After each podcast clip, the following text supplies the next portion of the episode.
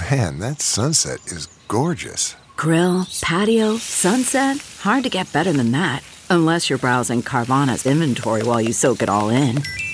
Oh, burger time. So sit back, get comfortable. Carvana's got thousands of cars under $20,000 just waiting for you. I could stay here forever. Carvana, where car buying meets comfort, meets convenience. Download the app or visit Carvana.com today.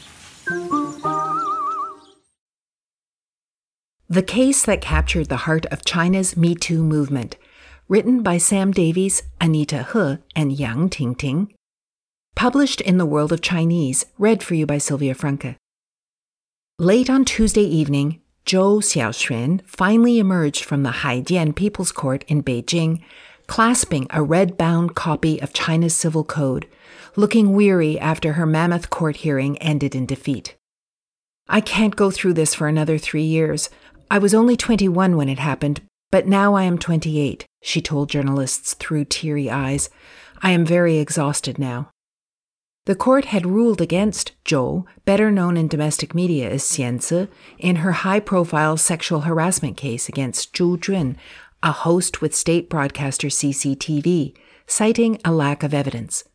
However, Zhou has since vowed to appeal the verdict.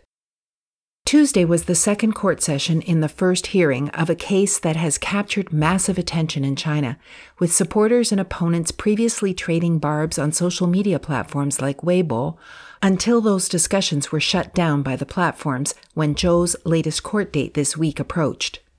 Zhou alleges that Zhu groped and forcibly kissed her when she worked as an intern at CCTV in 2014 when she was 21 years old. The first court session had taken place in December last year, three years after Zhou first filed her civil lawsuit against Zhu in 2018.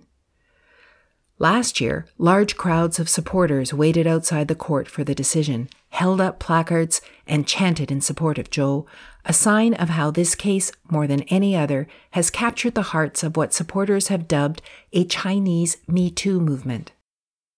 On Tuesday, the crowd was smaller and hemmed in by a sizable police force, but some supporters were enthusiastic nonetheless.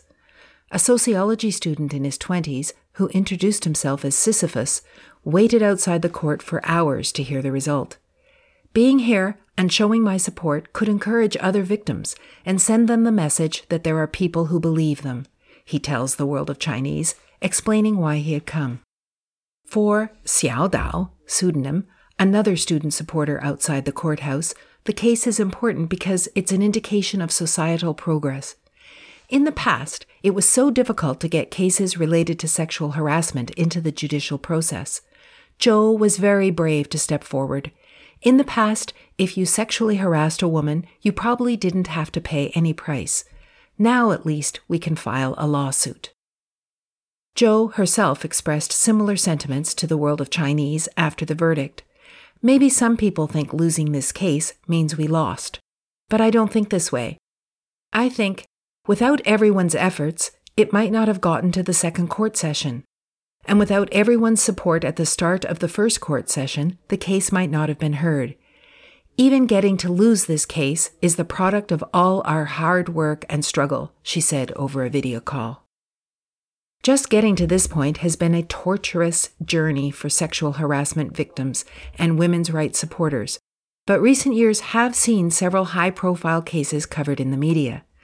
In 2019, a landmark case saw two female social workers identified as Liu Li and Xiao Xing win a lawsuit against their former boss, Liu Meng, Director General of the NGO One Day For in Chengdu, over sexual harassment.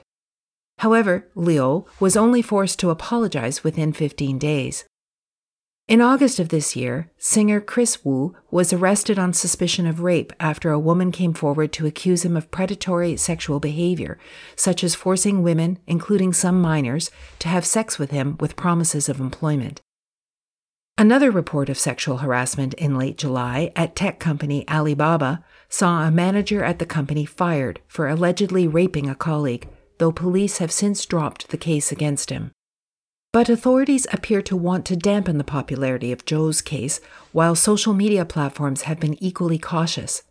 Sisyphus, for example, said he'd been warned by police not to attend on Tuesday or get involved in any related activities after he attended Zhou's hearing last year. He was told to visit a police station on Tuesday morning where he was questioned about his internet activities and warned not to cause trouble, but still made it to the court to show his support.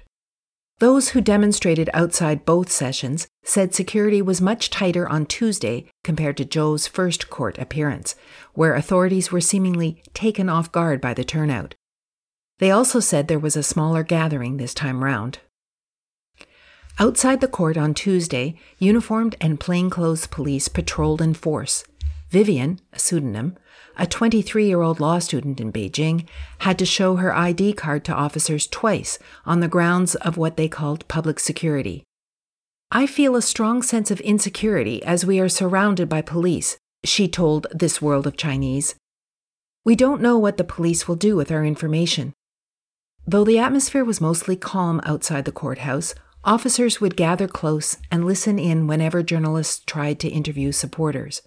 When Zhou first appeared at the court and tried to speak to the supporters and journalists, she was quickly whisked away by dozens of middle aged people in civilian clothing who cited social distancing. Many of Zhou's supporters are college students, according to Vivian, but many left after they received calls from their university counselors threatening punishments if they did not return to campus. Online, Weibo and WeChat have removed scores of posts related to the case, both those that support Zhu and those that support Zhou, while few domestic media outlets have covered the second court session in detail.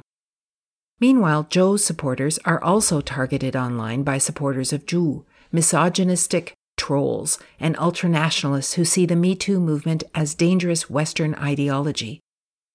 Once they knew my real name, they targeted all the people who had tagged me on Weibo, Zhou told this world of Chinese. Then they verbally abused my high school classmates and work colleagues. She also claims her friends were doxxed and her boyfriend received harassing messages. They often say that you are criticizing the country or working with foreign powers. Vivian, meanwhile, deleted her Weibo account on the afternoon of Zhou's court appearance in case it would be monitored by authorities.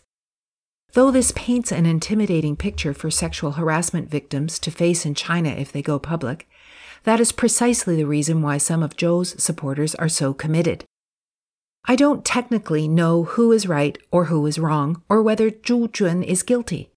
I chose to support Xianzi because she is not as powerful as Zhu Jun, said Sisyphus.